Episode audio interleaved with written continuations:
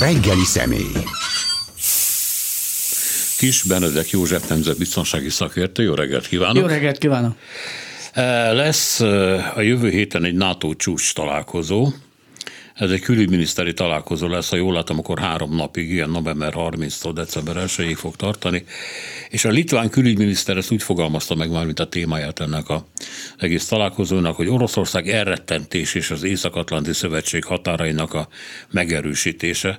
Na most megmondom őszintén, lehet, hogy leakadtam az elmúlt 30 évben valamiről, de igazából ilyen mondatokat még a hidegháborúban lehetett hallani, amikor egy NATO gyűlésen azt mondták, hogy a Szovjetunió elrettentése, Észak-Atlanti Szövetség határainak a megvédése, ilyen háború közeli mondatok ezek, miközben az ember azt gondolná, hogy háború talán azért nem fenyegethet, de a játék a háború rémével vagy veszélyével az nagyon komolyan látszik, és elsősorban az oroszoknál. Szóval mire juthat egy ilyen csúcs találkozó? Hát ez egy nagyon fontos csúcs találkozó, nem is igazi csúcs találkozó, mert a csúcs találkozó az állam és kormányfőknek a találkozó, tehát van állam és kormányfői szinten, ez általában évente egyszer van, ha szükséges, akkor kétszer, külügyminiszteri szinten, védelmi miniszteri szinten, illetve hát a nagykövetek azok minden héten találkoznak, sőt, ha indokolja a helyzet, akkor minden nap együtt szoktak reggelezni, és akkor megbeszélik a főbb kérdéseket. Tehát tulajdonképpen a dialógusra azt tudom mondani, hogy folyamatosan NATO-ban. Na most egy elég kellemetlen helyzet alakult ki, és itt eh, nem csak a keleti országokat érinti, hanem az egész NATO, sőt mondhatnám azt Európa biztonságát, tehát ezért eh, érdemes megnézni, vagy meghallgatni azt, hogy mit mondott előkészületben a NATO főtitkár Stoltenberg, aki azért elmondta, hogy nagyon megromlott a viszony, tehát a NATO és Oroszország között. Ezen kívül figyelembe kell venni azt, ami Fehér Oroszország részéről történik, és a Fehér Orosz eh, akciókba tulajdonképpen, ha nem is közvetlenül, de közvetett módon mindenképpen beavatkozott Oroszország. Tehát a NATO partnerként vagy ellenlábasként nem mondja azt, hogy ellensúlyként, ellenfélként kezeli Oroszországot, és hát ez most tényleg csúcson van, csak ne menjünk messzire, nézzük meg azt, hogy hány eh, diplomatát utasítottak ki, innen, onnan, amonnan, és ugye most, most megint... éppen 27, 27 oroszt Amerikából. Eh, Amerikából is, de a NATO-tól is, tehát a NATO-ban lévő orosz diplomaták közül most megint kiutasítanak kapnak hatot, és tulajdonképpen a, a párbeszéd lehetőségét minimálisra csökkentik. Azt is meg kell azért jegyezni, hogy a NATO-ban volt módonban látni őket, hogy hogyan dolgoznak ott és mit csinálnak. Hát a politikai területen is vannak, illetve a katonai területen, a Sépné Mozban, ott is tevékenykednek, és tulajdonképpen hát amivel, amikkel ők foglalkoznak, az inkább felderítő tevékenység, mint egy párbeszéd kialakítása. Bocsásson, hadd vágjuk meg közben. Mit jelent az, hogy az oroszok a NATO NATO-ban működnek, hogy onnan kell őket kiutasítani. Ott vannak bent a politikai szervezetben, tehát Brüsszelben a NATO központban, Aha. de korábban úgy volt, az a korábban azon három évvel ezelőtt volt, amikor eh, ben voltak a főépületbe, és itt kaptak ott néhány irodát, ahol ők dolgoztak, és onnan próbáltak kapcsolatot építeni, beszélgetni, aztán kiderült, hogy tulajdonképpen azt nézik, hogy hogyan néz ki a szervezet, be, de mi, mit vártak ide, oda. tőlük? Hát nyilvánvaló volt, hogy ezt fogják csinálni. Hát igen, csak egy kicsit durva durvábban. Tehát Aha. azért próbáltak ott embereket éjszakai motozások az beszervezni, stb. stb. Tehát abszolút bizonyított a hírszerzők voltak ezek. Tehát ez természetesen a NATO biztonsági szervezetei számára az egy komoly kihívás volt. Aztán úgy döntöttek, hogy gyerekek, menjetek egy másik épületbe, tehát őket kirakták egy külön épületbe, és onnan meg ott úgy mehetnek be még a nyílt területekre is, mert a nato belül van olyan, hogy minősített területek, és oda csak külön igazolványra lehet bemenni. Ez oda sem mertek be, hogy nyílt terület volt, tehát teljesen elzárták őket. Aztán ugyanez van a Sépnél, tehát Monzban, a katonai parancsnokságon, és hát utána azt mondták a biztonságiak, hogy egy pár embert azért most jó lenne innen hazaküldeni. Természetesen ilyenkor azonnal válasz következik. A, a oroszok kiutasították az ott lévő NATO képviselőket. Tehát akik viszont azon, azért vannak, hogyha valami vitás kérdés van, akkor abban meg tudjanak egyezni, beszélgessenek, előkészítsék a különböző találkozókat, adatokat, és hát nekik is azt mondták, hogy lehet hazamenni, ahonnan jöttetek, tehát tulajdonképpen nyílt kiutasítást valósítottak meg a NATO alkalmazottakkal szembe, ami, ami egy elég kemény lépés a diplomáciába, már a kiutasítás. Ezen kívül ugye, amiért most fontos és érdekes, az az, hogy már tegnap, vagy tegnap előtt, tegnap volt az, hogy ellátogatott a NATO főtitkára és az Európai Unió vezetője, tehát a bizottság elnöke a fővárosba, a litván fővárosba, és ott tulajdonképpen demonstrálták azt, hogy ők most együtt vannak. A NATO és az Európai Unió összefogva próbál fellépni Fehér Oroszország, illetve a mögött el Oroszország ellen. Tehát itt, Ez... azért, itt azért egy elég komoly, komoly vita van. Igen, igen, hát nem csak a belorusz-lengyel határól van szó, hanem a orosz katonai csapatok fölfejlesztéséről ugye az ukrán határ mentén. Ez a következő dolog. De volt, volt egy pár nap vagy pár hét pontosabban, amikor látszott, hogy a lengyel kormány nagyon erélyesen próbálja a NATO-t, hát hogy mondjam, ráébreszteni arra, hogy neki dolga van. A NATO meg kicsit úgy húzta magát, mert nem akart ilyen közvetlen konfliktusba kerülni Belaruson keresztül Moszkvával, de úgy látszik, hogy ennek a vonakodásnak vége van és a lengyelek aktiváltak egy olyan cikkeit, aminek következtében a NATO nem tehet más, mint hogy megfelel az egyik tagállam elvárásainak. Ugye van az ötödik cikke és a negyedik cikke. Igen. Ötödik cikke valaki támadás ír, és mint hogyha az egész szervetet támadás írta, a negyedik cikke pedig a tárgyalás. Tehát most a lengyelek elérték azt, hogy a NATO tárgyalás kezd, és hát tekintettel arra, hogy szoros együttműködés van válságkezelésben az Európai Unió és a NATO között, ezért ezt most közösen valósítják meg, ami azért egy nagyobb erő kifejtés jelent oroszok irányába. Na most eh, ezen a csúcs találkozón, amit most fognak megoldani, illetve hát a külügyminiszterek találkozóján tulajdonképpen ez az egyik fő téma, és arról fognak beszélni, hogy az orosz fenyegetés vajon komolyan kell venni, vagy pedig ez csak ilyen demonstráció. Hát ugye ott van eh, az orosz fenyegetés eh, Ukrajna keleti részén, a szakadár tartományoknál, és tulajdonképpen mióta a Krimet visszafoglalta, vagy elfoglalta, kinek hogyan tetszik Oroszország, azóta ez folyamatos, és attól tartanak, hogy esetleg följebb mennek, és a Dombaszi régiót is eh, katonai erővel elfoglalják. Na most ez a második alkalom már ebben az évben, hogy egy nagyobb katonai csoportosulás hoztak létre a NATO keleti határa mellett, ami azt jelenti, hogy olyan alakulatokat vezényeltek oda, amiket eh, akár azonnal is be lehet vetni. Tehát vannak gépesített alakulatok, vannak rakétá, rakétások, ezen kívül ott van a tüzérség, és teljesen egy új formációt hoztak létre, beleértve például a dróncsapatot is. Tehát egy olyan, olyan alkalmi harci köteléknek nevezzük ezeket, került létrehozásra, ami egy felső döntés esetén azonnal támadást indíthat valaki ellen. Ugyanez van a másik oldalon is, tehát itt eh, tulajdonképpen a NATO területén, főként Lengyelország, országba készen állnak arra, hogyha valami támadásra van szükség, akkor össze lehet csapni. Tehát ezért nyugodtan mondhatjuk azt, hogy meglehetősen fokozódott a helyzet pillanatnyilag a szövetség, két szövetség között. Igen, amíg a, a józanésznek van valamiféle helye, mert aztán az el szokott menni, mint tudjuk, amikor a e, háborús helyzet e, átfordul valami jóvá tehetetlenbe, de még talán a józanész hatalmánál, uralmánál tartunk.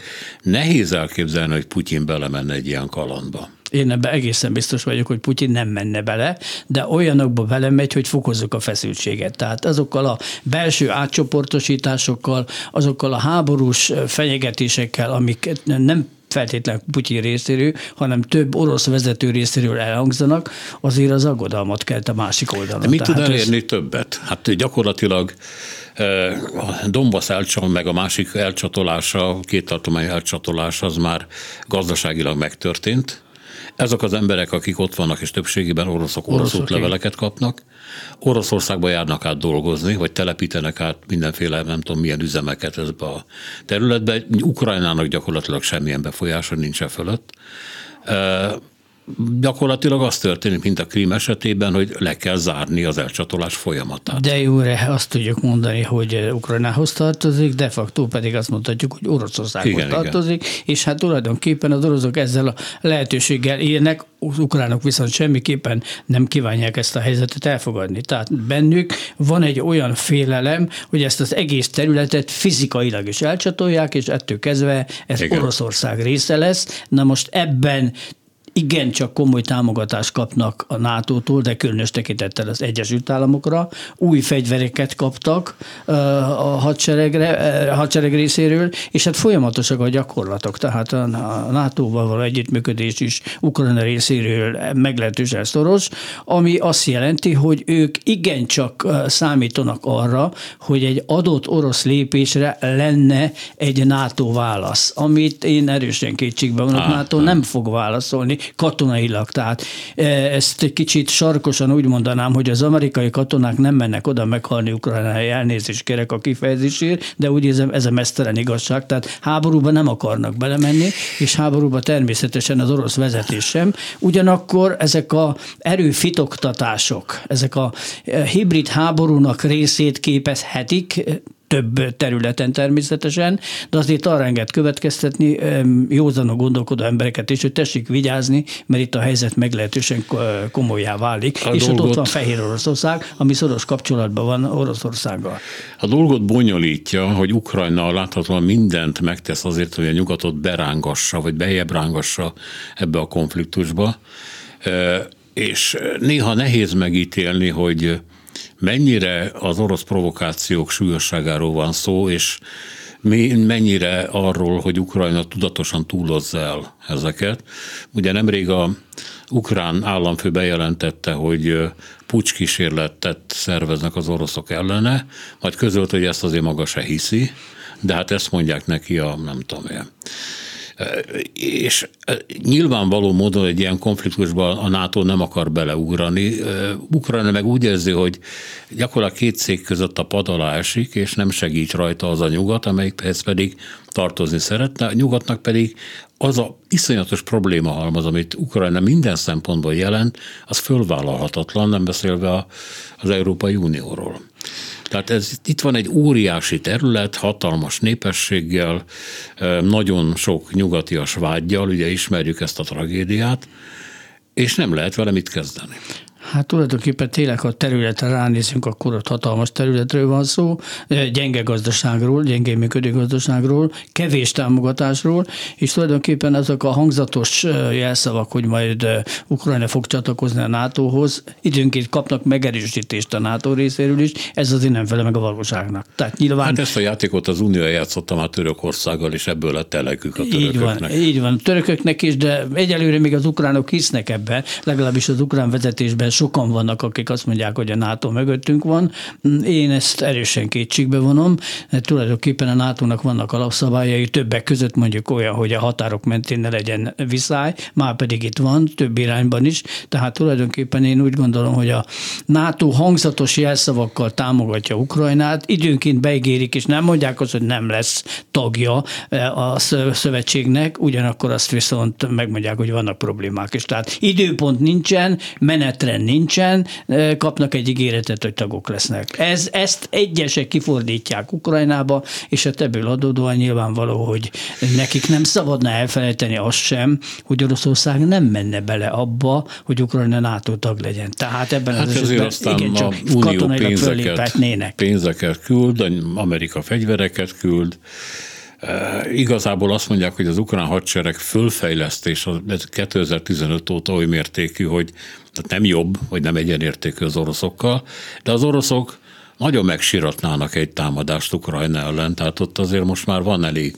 fegyver megképzett erő oda bőségesen adtak az amerikaiak olyan eszközöket, amelyek megpróbálják eh, megállítani egy orosz támadást, és hát eh, azon kívül, hogy különböző nyilatkozatokat tesznek elsősorban az amerikaiak részéről, NATO kevésbé amerikaiak részéről, ez nem is Ukrajnának szól, hanem inkább Oroszországnak. Én úgy gondolom, hogy eh, mindenek ellenére az erőfölény az oroszok oldalán akkora nagy, hogy ennek a kockázatát nem vállalják fel. Mi történik mondjuk a Fekete-tengeren?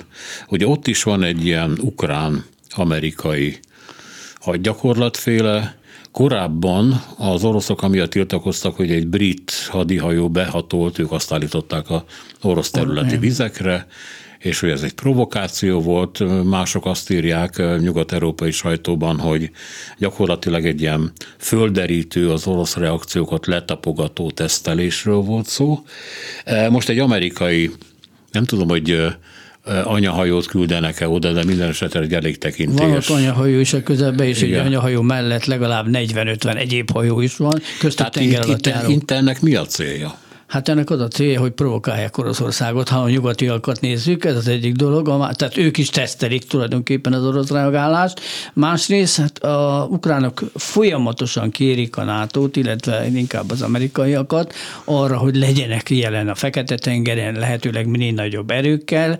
Ebbe az, az amerikaiakat támogatják a britek, tehát tulajdonképpen meglehetősen sűrűn szerveznek hogy a gyakorlatot, gyakorlatokat, aminek van mondjuk őszintén, hogy egy provokatív jellege is, hiszen, hiszen rángatják az oroszlánnak a bajuszát, és hát az oroszok viszont nem fogják eltűrni azt, hogyha az általuk felségvizeknek tartott területekre bemennek, akár a britek, akár az amerikaiak, és ugye már nem egyszer elmondták, hogy figyelmeztető lövéseket adtak le, de ennek az ideje lejár, ezután, ezután éles lövészetet, lövészetet fognak rendezni ezekre a hajókra. Hát ez megint olyan, hogy mutatja azt, hogy a feszültség az növekszik, és a helyzet eszkalálódik. Éppen most volt ugye napokban, már nem tudom hányatszor ukrán részről, hogy kifejezett kérést fogalmaztak meg az amerikaiak felé, hogy legyenek nagyobb erővel jelen a Fekete-tengeren. Ezt Oroszország nem tudja elviselni. Tehát Oroszország mindig abban a helyzetben volt, hogy azért a, a Fekete-tenger az ő játék területe volt, és ott mások ne nagyon mutogassák az erőket. Ugyanakkor hát egy bizonyos tisztességes távolságot egymástól tartanak, tehát összecsapás nem valószínű, de elképzelhető. Tehát elképzelhető olyan, hogy, hogy kisebb, korlátozott célú támadásokra sor kerülhet, amennyiben úgy értékeli mondjuk az orosz vezetés, hogy, tá, hogy provokálják őket. De ez vonatkozhat viszont az orosz erők bedobására is, amely ez a kb. 80 ezer katona, amiről hát az ukránok mondják, hogy 80 ezer, én nem tudom, amelyek ott vannak az ukrán határnál, és hát ahogy ön is említette, olyan képességekkel, amik egy azonnali támadás lehetővé Így van, tesznek. tehát itt egy gyors eszkalációs veszély lehetősége fennáll. Pontosan amiatt, De miért mert átcsoportosították. De miért, tehát miért küldeni be a katonáit Ukrajnába? Hát azért küldeni be Ukrajnába, hogy az ukránok ne hívják ide a nyugatiakat, ez az egyik dolog, a másik dolog pedig azért érzékelteti, hogy ezen a területen ő nem enged, tehát ő otthon van, és nem járul hozzá ahhoz, hogy itt mondjuk a NATO különböző hajókkal megjelenjen és gyakorlatokat folytasson ebben a térségben. Igen, tehát de ha Putyinnek ez nagyon fontos. Orosz katonák Ukrajnában, abból háború lesz. És lehet, hogy a NATO ebben nem száll bele, csak fegyverrel, meg pénzzel. Na most azért, azért üléseszik a külügyminiszterek, és nem a védelmi miniszterek, főnökök, majd ez legközelebb, illetve a vezérkari főnökök, tehát a katonai bizottság nyilván az is tart időnként ülés, ha nem is feltétlenül hozzák ezeket nyilvánosságra, de ők is fölkészülnek erre. Tehát tulajdonképpen itt egy, itt egy háborús előkészület folyik, hál' Istennek, és merem remélni, hogy egyelőre háború nélkül. De egy, egy mai körülmények között, amikor arról beszélünk, hogy hibrid háború, ahol a gazdasági, a politikai, a katonai, a, a különböző, még akár kulturális terület területről is eh, intézkedéseket hozhatnak,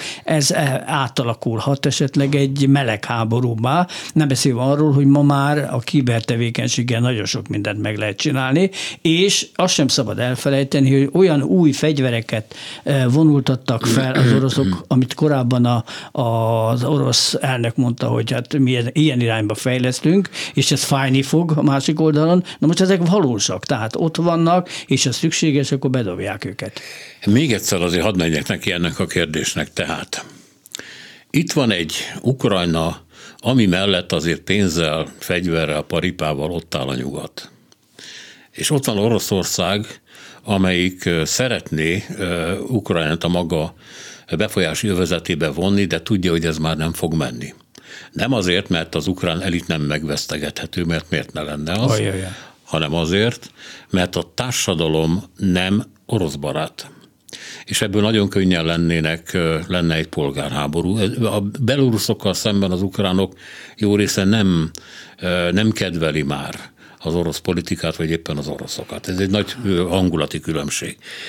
Mit nyerne Putyin egyáltalán azzal, hogyha provokálná azt a Ukrajnát, amelyel kapcsolatban a félelmei, tudni, hogy a NATO tagja lesz, vagy az a, a, unió tagja lesz, azok nem valóságosak, hiszen Moszkva is tudja, hogy nem fogják fölvenni.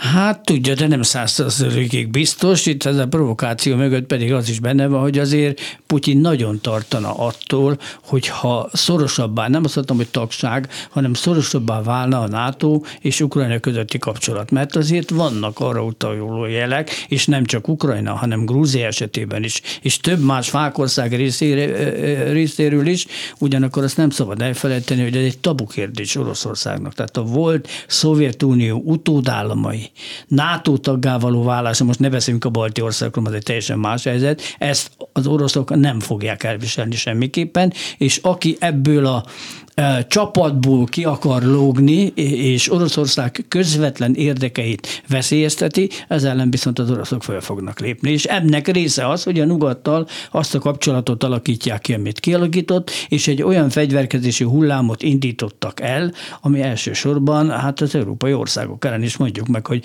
elsősorban a keleti európai országok ellen irányul, hiszen itt történtek csapaterősítések. Ami volt a hidegháború időszak alatt, Odera Nice vonal, ott álltak szembe, most próbálják ezt, és nem csak próbálják, hanem majdnem megvalósítják, kelet irányba tovább terjeszteni, és ebbe benne vannak a kelet-európai országok. Elég vastag. Tovább lökik a nyugat felé Ukrajnát, tehát pontosan csak ennyi történik, a Igen. nyugat pedig visszalöki finoman azt az egész probléma halmazt, mert nem akarja. Tehát én nem hiszem, hogy, hogy Putyin bármire jutna. Ukrajna kapcsán? Hát ez egy húz meg ereszt meg politika, nagy politikának része, amiben tulajdonképpen nyugodtan mondhatjuk azt, hogy a főjátékos Oroszország és az amerikai Egyesült Államok, a NATO az csak egy ilyen, egy ilyen bocsánatot kérek a kifejezésre, ilyen segédszerepet tölt be ebben az egész folyamatban, és hát alapvetően azon múlik az egész, hogy milyen az orosz és amerikai kapcsolat. Na most, ha ezt kellene jellemeznem, akkor azt mondanám, hogy meglehetős ellent van. Tehát hányszor emlegették már azt, hogy leülnek tárgyalni, megbeszélnek kérdéseket. Erre nem került sor. Hát most egy, egy találkozó volt, igen. Hát igen, csak nem mentek bele olyan kérdésekbe. Folytatjuk majd a megbeszéléseket, de, de nem mentek bele olyan kényes témába, és sajnos egyre szűkül az a kör, amit mi úgy hívunk, hogy bizalomerősítő intézkedések. Na most többek között erről is fognak tárgyalni a külügyminiszterek, hogy mit lehetne tenni, mert tulajdonképpen azok a bizalom erősítő intézkedések, amelyek voltak a, a atomfegyverek csökkentése, az ellenőrzési lehetőségek, a nyitott égbolt és a többi, ezek megszűntek kelet és nyugat között, tehát tulajdonképpen nincs ellenőrzés. Aztán még a kiutasítósokkal megvalósítják azt, hogy a párbeszédnek, vagy a párbeszéd előkészítésének a lehetősége is csökkent. Ebből adódóan nyilvánvaló, hogy a másik oldalon viszont akkor úgy néz ki a helyzet, hogy, hogy egy konfrontáció esélye, nem mondom azt, hogy nagyon nagy, de folyamatosan növekszik. Hát jó, tehát azt, azt mondja, hogy ha már ilyen nagy játékokról van szó, hogy lehetséges, hogy hogy Oroszország tulajdonképpen egy újabb csúcs találkozót, vagy egy működőbb amerikai-orosz viszonyt akar kiprovokálni? Ez is lehet. Tehát tulajdonképpen ezeket a mostani NATO megbeszélést is például lehet úgy tekinteni, hogy előkészíthet egy majd később megvalósuló orosz-amerikai tárgyalást. Tehát itt tulajdonképpen egymást mérik föl, illetve még egy nagyon lényeges kérdés, az, hogy erősítsék a kapcsolatot a nato belül, ugyanis nem minden ország rajong azért, hogy Oroszországgal szembe menjenek. Mondjuk például nem kell nagyon messze menni kis hazánk, teljesen más álláspontot képvisel, mint például Lengyelország. Ezt láttuk nagyon a szolidaritásból, mármint a lengyelekkel való szolidaritásból, és hát ebből elég világosan jön ki az, hogy érdekek eltérő, érdekűek. Na most ezeket az érdekeket próbálják például a rigai találkozó során összhangba hozni. És az se véletlen, hogy ez a találkozó nem eh, Brüsszelben van, hanem Rigába. Tehát érzékeltetik, hogy gyerekek, itt vagyunk a közelbe, igen, és azért igen. mi együtt vagyunk az Európai Unióval. És hát épülnek a falak természetesen. Lengyel, litván, lett falak épülnek. Sőt, finn is szépen finn is már. Hát akkor Úgyhogy az azt jelenti, vagy hogy... azt hittük, ez a 90-es évekkel vége van, amikor Izrael megépítette a maga falát, de hát úgy egyre nagyobb divat, igen. Ezt felejtsük el. Sőt, stabil falak épülnek. És ha, egy, és ha mondjuk Oroszország célja az lenne, hogy azért kell kikényszeríteni egy újabb találkozót, és azt, hogy az amerikaiak szóba álljanak velük, hogy egyfajta világfelosztást mégis csak megvalósítsanak? Hogy Ez mindig arról szól, tehát területi felosztás. Hogy az amerikaiak itt meg itt hagyják őket békén, itt ne avatkozzanak be, és akkor ők békén hagyják a belorusz határt, vagy békén hagyják az ukrán határt. Igen, vagy hát, föntartják azt a helyzetet, ami kelet-ukrajnában van, de nem rontják. Azért ne felejtsük el, hogy amerikai képességek is véde, végesek, és a politika is más. Tehát Amerikának most, Egyesült Államoknak most azért a fő ellenség vagy ellenfél Kína, amely rohamosan hát lehet rájátszani Tehát nem akar igen. egy kétfrontos, nem mondom azt, hogy háborút, de egy kétfrontos küzdelmet folytatni, tehát ő szeretné ezt az európai szembenállást amennyire lehet mérsékelni. És hogyha ilyen kérdésekről beszélünk, akkor mindig onnan kell kiindulni, hogy mi a nagyoknak az érdeke. Ha nagynak ez az érdeke, akkor nyilvánvaló, hogy ehhez a NATO kisebb országok azonnal, tehát itt is attól függ, hogy melyik ország milyen viszonyban van az Egyesült Államokkal. Azonnal csatlakoznak, és el fogják fogadni az eh, amerikai javaslatokat. Eh, nézzük egy picit a belorusz-lengyel határt. Mm, egy némi, néhány nappal vagy héttel ezelőtt még az ember azt gondolta volna, hogy akkor a dolog véget ér. Egy meglehetősen acvesztő gesztussal, amit Angela Merkel engedett meg magának, hogy, a, hogy ő a, az unió nevében tárgyalásokat javasolt Lukasenkának, azzal az emberrel beszélve, akit a, a Unió nem ismer el elnöknek, és kiderült, hogy ebben a beszélgetésben elnök úrnak szólította. Értem a dolognak nem sok volt, mert a Unió azóta is tépelődik, hogy tárgyaljon, vagy ne tárgyaljon, és sőt, inkább a szankciókról van szó, de ebben is meglehetősen hát impotensnek bizonyult, mert mint kiderült, a uniós előírások nem teszik lehetővé, hogy a kényszermigrációt büntessék, de most akkor megváltoztattak valamit ezekben az iratokban, és most már lehetséges, és állítólag szerdától megjönnek egy újabb, újabb szankciós csomag. Jó. A határon nem történt semmi új, most a, ezek a szerencsétlen emberek, akik már eszüket vesztették a hidegtől, az éhezéstől, meg attól, hogy nincs pénzük, vagy nincs visszaútjuk, más pontokon támadják a határt, mit tesz Isten, van lézerük, úgy látszik, hogy otthon ezzel indultak el. Nem, kaptak, kaptak a Szíria, Szíriában nem élet az élet, otthon nincs egy-két lézer, és így tovább. Tehát folyik a határmódszeres támadás a továbbiakban. Semmi különbség nincs. Mi az, amit ebben az esetben lehet tenni? Meglehetősen bonyolult helyzet és egy komplex kérdéssel állunk szembe, mert több, több szereplős. Tehát tulajdonképpen megint visszamegyek oda, amiről beszéltünk, Oroszország. Tehát ha orosz vezető, Putyin odaszól a, a Lukasenkának, hogy ezeket fejezzétek be, tessék visszaszállítani, küldeni az embereket, mi ehhez hozzájárulunk, mi segítünk, akkor ezt a kérdést meg lehet oldani két hét alatt. De, De nem ennek ez ára van. Ezt, ezt, ezt ennek ára van, az biztos, hogy ennek ára van, tehát ez nem így így működik. Ezért tudom azt mondani, hogy ez az egész válság nagy eséllyel sokáig fog tartani. Tehát egy hosszú lesz, hát kérdés az milyen lesz a téle, azt sem tudjuk megjósolni, hogy mekkora fagy lesz, mert ebben az időben ott az emberek meg fognak halni, meg fognak fagyni, akik mediterrán körülmények között éltek eddig, és most egy olyan klímába kerülnek, amihez nincsenek hozzászokva. Ezen kívül ugye Lukasenka próbál játszani az uniós vezetéssel, és arra akarja rávenni őket, hogy ismerje el, tehát kapjon elismerést, és a szankciókat mondják föl. Na most pont az ellentéte van, és ebben nem enged, úgy néz ki az Európai Unió vezetése, nem akarják elismerni, és a szankciókat szigorítják, de úgy, hogy ez fájjon Lukasánkának és a körülötte lévő oligarcháknak. Tehát itt akik nagyon nyugaton kemény. tartják a pénzüket. Akik nyugaton tartják a pénzüket, de lezárják, tehát nem tudnak hozzájutni. Tehát itt azért ezek a szankciók nagyon komoly hatást fejtenek ki a fehér orosz gazdaságra. Na most, hát a másik pedig Lengyelország, ahol ugye hát elég nagy ellentét van a kormány, illetve az ellenzék között, nem mindenki fogadja el ezeket a dolgokat, amiket ott csinálnak, de egy biztos, lengyel-orosz viszony az nem változik pozitív irányba, tehát az továbbra is megmarad rendkívül feszültnek, és hát nem számíthatunk arra, hogy ők ebben a témában Putyinnal fognak tárgyalni, meg abban sem, hogy beengedjék az embereket, mert hogyha bemennek Lengyelország területére, akkor összeszedni ezeket nem lesz egy egyszerű feladat, illetve hát mennek Németországba, a németek hát, meg azt mondják, hogy köszönjük hogy beengedték őket, akkor jön az újabb folyam, tehát ez természetesen Ezt nem lehet megállítani. Tehát egyszer megnyitják, akkor azt Igen, tovább sajnos. nem lehet megállítani, és jönnek az új emberek. Tehát ez egy folyamatos utánpótlás lesz, mert utánpótlás viszont az, az biztosított. Tehát tulajdonképpen ezért mondom ezt, és erre alapozom azt a kijelentésemet, hogy még ez egy darabig el fog tartani.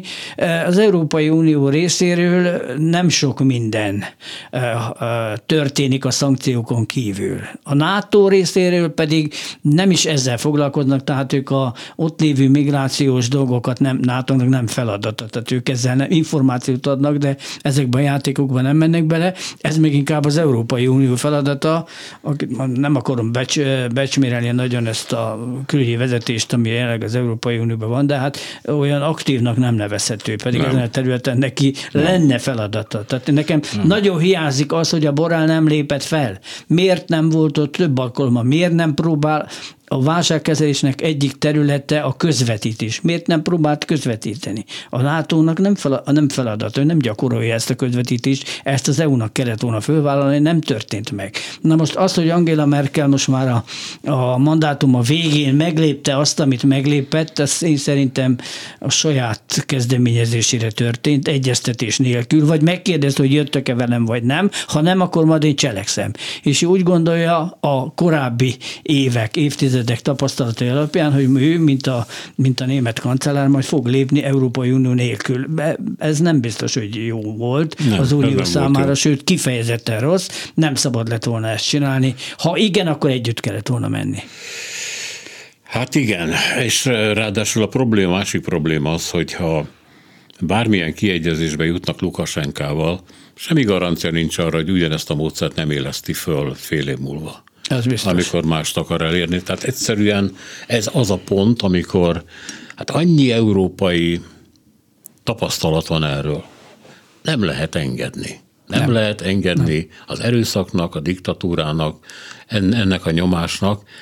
A rettentő probléma az, hogy ennek sok-sok ezer ártatlan ember iszza meg a levét akik, akiket teljes egészében megtévesztettek.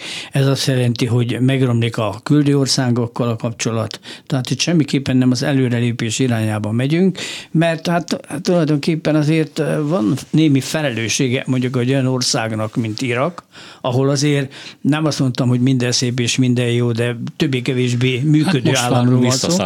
oda Hát 400 embert visszaszállítottak oda, de hát, hát a 8000-ből, még, ha, még ha ezeret is, az is, az is Jó, tudom, még kicsi, de... de hosszú idő kell ahhoz, mire visszaszállítják. Nem a visszaszállítás a probléma, az technikai kérdés. Repülőgép, bérelnek a ukránokról ruszlán gépeket, és viszik őket vissza, tehát nem okoz ez nagy problémát, nem akarnak az emberek visszamenni. Akik úgy döntöttek, hogy ott hagyják Szíriát, ott hagyják Irakot, ott hagyják Jement, és ott hagyják Líbiát, mert innen vannak az emberek, döntő többségben ezek nem akarnak oda visszamenni. Tehát, hát és hova mennének? Pénzük nincs, ugye azt hát, odaadták az embercsempészeknek, akik egyébként Tukasenko elnök emberei. Így van. Így van. Csak hát itt most nem embercsempészekről van szó, tehát ez egy más helyzet. Ne hasonlítsuk össze a nyugat-balkáni dolgokkal, mint hogy nálunk az hát, sokan elkövetik. tulajdonképpen igen, mert a pénzért azt ígérték ezeknek az embereknek, hogy átudjatják őket Németországba. Ezt, ezt ígérték és nem jutatják át őket. Csak ezt a Lukasenko emberet, csinál, emberét csinálják. Igen, Tehát igen, ők Lukasenko a az embercsempész, igen. Igen, Lukasenko az embercsempész. Így van, embercsempész, így van igen. és ezért nem szabad vele tárgyalni, és ezért nem szabad elfogadni azt a uh, elnézést, de ezt kell használjam, diktátumot, amit ő próbál megvalósítani németek irányában. Most a németek ezt nem fogják engedni, teljesen mindegy, hogy milyen kormány lesz, új kormány sem fog ebbe belemenni. Igen, hát én se látok más, mint amit ön mondta, hogy ez még el fog húzódni egy darabig, mondjuk addig, amíg meg nem épül a lengyel fal. Hát azért még az kell egy, kell egy néhány kis idő. év, mert több száz kilométerről van szó. Ez az egyik, a másik pedig azért a lengyelök is látják, hogy ezek a szöges drót kerítések nem sokat érnek. Tehát itt ásóval, kapával, ami van, Persze. leverik őket, és már mennek át, tesznek rá különböző textilt, át tudnak, pillannak, csúsznak. Tehát ide egy stabil, hát tessék megnézni, hogyan néz ki mondjuk Amerikában a kerítés, amit csináltak, vagy amit a törökök csinálnak. Tehát egy olyan, olyan fémből készült, amit talán könnyebb elbontani, mint hogyha hagyományos eszközökkel készítik, de erős, akkor nyilvánvaló, hogy ez ellenáll. Ez viszont nagyon sok pénzbe kerül. Ez az egyik dolog, a másik pedig időbe. Na most ugye a segítés ezeknek az embereknek, ez, erről annyit lehet olvasni, hogy az Európai Unió talán valami 700 ezer eurót irányzott elő egy ilyen gyors segélyre, amit megpróbál eljutatni különféle szervezeteknek, hogy etessék, itassák ezeket az embereket, vagy Igen. vegyenek neki takarókat, hát mindegy. Nem hogy- kerítése, tehát azt ne felejtsük Nem el. Nem kerítése, kerítése nem, nem, adja. Kire Na most, hogy, hogy lehet azt elkerülni, ez a pénz ne Lukasenkánál kössön ki? Nehezen. Nehezen, mert ő, ő ugye nem szereti, ha különböző NGO-k ott tevékenykednek, hát Van egy-kettő kivételével, igen, meg, meg hát tulajdonképpen nem szeretik ezek a diktátor típusú emberek, ha különböző országoknak különböző szervezetei, emberei, vagy nemzetközi szervezetek emberei ott tevékenykednek és látják a valós helyzetet. Tehát Lukasenko, Lukasenka mindenképpen ezek ellen van, úgyhogy itt tulajdonképpen nem lesz egyszerű dolga azoknak a szervezeteknek, akiknek a feladata az emberek ellátása. Ugyanakkor e, még olyanokat is lehetett olvasni, hogy a fehér orosz hadsereg emberei, meg a lengyel hadsereg emberei adták a saját élelmiszerüket azoknak a szerencsétlen embereknek, akik ott vannak a, a határ e, oldalán, határ fehér orosz oldalán, és hát azért azt is lehet látni, hogy, hogy azért van némi, némi közeledés a két ellenfél között, hát hogy aztán ez szóval fog vezetni, azt nem tudom. Itt, Ez itt nem, nem szervezeti közeledés, ez egy nem, ez normális emberi, érzelmek. Igen. Így van, így van, nem szeretem. Ebből, ebből semmi nem lesz, ez ilyen frontbarátkozás, Igen. eh, ami el szokott múlni.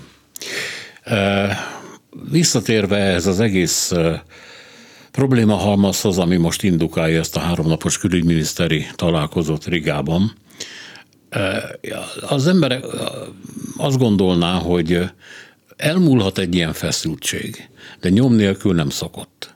Nyom nélkül nem múlik ezzel, sem a politikából, sem a diplomáciából, sem a katonapolitikából. Tehát, és legfőképpen a bizalom, ami mindennek az alapja, oly mértékben sérül, oszlik el, vagy tűnik el, már az, ami egyáltalán megmaradt, hogy itt ha, ha és egyáltalán, akkor mindent újra kell építeni a Oroszország és a nyugat kapcsolatában. Én úgy gondolom, hogy ez mély sebeket hagy, és erre alapozom azt a hipotézisemet, hogy ez a konfliktus nem fog megszűnni, sem fizikailag, sem szellemileg, miután kialakultak olyan ellentétek, amik egyébként itt Csirában léteztek. Tehát Fehér Oroszország, illetve Lengyelország között azért a nagy barátság nem volt, ha ezt megnézzük. Az oroszokat behozzuk ebbe a képbe, akkor kifejezetten ellenségeskedés van, és a lengyelek részéről pedig próbálják a nyugatot arra rávenni, ami nem egy könnyű dolog, mert nem mindenki hajlamos arra, hogy elfogadja a lengyel nézeteket, hogy Oroszország ellen kell fölépni. Tehát itt, hogyha megnézzük a külügyminiszteri találkozónak a témáit, ez egy dolog, ez az egész fehér orosz téma, de hát itt, itt alapvetően arról van szó még nagyon sok területen, hogy hogyan lehetne az oroszokat visszafogni, hogyan lehetne az oroszokat megállítani, és milyen közös programot kell nekünk NATO-ba kidolgozni, azzal kapcsolatban, hogy egy kicsit hosszú távra előrelássunk, és a tárgyalni fogják a 2030-as stratégiának az elgondolását is, amelyek úgy nagyjából már körvonalozódtak, de van egy csomó olyan részletkérdés, amiket még tisztázni kell, és nem beszélve arról, hogy a helyzet nagyon gyorsan változik. Tehát olyan, olyan változások történtek, ami nem tudom, hogy meg lehet most fogalmazni 2022-ben, ezt jövőre akarják elfogadni, hogy vajon mi várható 2030-ban. Nagyon nehéz előre látni. Hát én meg se próbálnám. Ők próbálkoznak, és el fogják fogadni a stratégiát a jövő évi NATO csúcs találkozón. Hát muszáj egy ilyen szervezetnek van egy ilyen önmozgása. Azt mondta Szijjártó külügy meg külkereskedelmi miniszter, hogy a nyugat nem tervez semmiféle szankciókat Oroszország ellen, tehát a nyugat nem akar keményen és agresszíven föllépni, majd elkezdte szokás szerint ostorozni a nyugatot, hogy milyen képmutatóan viselkedik. Ugye ez mindig, ez a, a, a keleti érvelést, a különféle diktatúrák érvelését megnézzük, akkor mindig a nyugat képmutatásáról van szó. A nyugat sok tekintetben természetesen képmutató, politikában, diplomáciában, így Kelet van. is. De itt a, a vádak mindig arról szólnak, hogy nem kell olyan nagyon szeretni a demokráciát, mert az nem is igazi. Éppen ezért, kedves oroszok, kedves magyarok, kedves kazahok, ne gondoljatok a demokráciára, mert úgyse létezik. Az létezik, amit mi adunk, amit meg a nyugat mond, az úgyis egy hazugság, nem egy igazi demokrácia. Tehát az a problémájuk, hogy a demokrácia szót és fogalmát próbálják megsemmisíteni ezekben a reklámanyagokban. Na most a magyar álláspont nyilván az lesz, hogy nem szabad Oroszországról semmi rosszat föltételezni, katonai elrentetésre nincsen szükség. Milyen súlya van egy ilyen Szijjártó félálláspontnak? Szerintem a... semmilyen súlya nincsen, mert hogyha a NATO országok közül egyetértenek azzal, és ezt támogatja az Európai Unió is, uh-huh. egyetértenek azzal a nézőponttal, hogy lépni kell, és közös határozatokat kell hozni, akkor nyilvánvaló, hogy ez az az egész magyar belpolitikai fogyasztásra szolgál. Tehát a külügyminiszter úrnak van egy olyan gyakorlata, hogy megszavaz mindent, minden egyetét, mosolyog, a kínosan is, látszik az arcát, kínosan mosolyog, ugyanakkor bemegy a magyar követség, és ott tart egy sajtótájékoztatót, és amit előtte megszavazott, az mindjárt elmondja, hogy ez úgy butasága, hogy van. Hát tulajdonképpen mi ezt ugye nyugodt, most mi hova tartozunk? Mint hogyha tagjai lennénk a NATO-nak is, meg az Európai Unió. lelkileg oda tartozik. Lelkileg egyáltalán nem biztos, de amikor kellemetlen helyzetbe lehet, amikor részt vesz, meg kell nézni akár mondjuk a miniszterelnököt is, amikor elmegy egy Európai Uniós tanácskozásra, hogy az arcán látszik, hogy mennyire zavarban van, nem találja a helyét, ne, zavarja az, hogy emberek nem állnak le vele beszélgetni, rövid készfogás, könyökpacsi és viszontlátásra már is ott adják. Most valahol emberileg ezt meg lehet érteni, hogy neki ez nem tetszik. Különösen akkor, ha a politikája teljesen más. De valahogy meg kell magyarázni ezt a magyar belpolitika felé is, tehát ezért tartják ezeket a sajtótájékoztatókat, aminek nem sok köze van ahhoz, ami előtte bent hangzott el. Ilyenkor ugye nagyon egyszerű, meg kell nézni a nyugati sajtót, Igen. meg kell nézni a különböző elfogadott nyilatkozatokat, és ilyenkor az ember megkérdezi önmagát, hogy most akkor melyik az igaz? ne, arra figyel, ne arra figyeljenek, amit mondok, hanem arra, amit csinálok. Ugye ki mondta ezt? E, jó, igen, igen, ezt az Orbán Viktor Jó. mondta.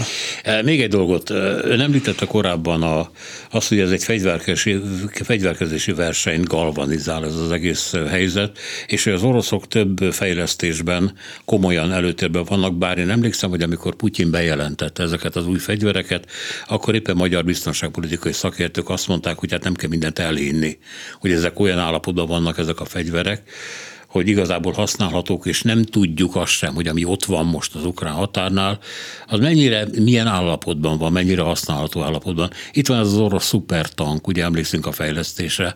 Hát gyakorlatilag egy, eh, föl lehet vonultatni a vöröstéren, lehet ott tolni, néha leáll, eh, el lehet vinni az ukrán határhoz, de attól még ez egy bukta.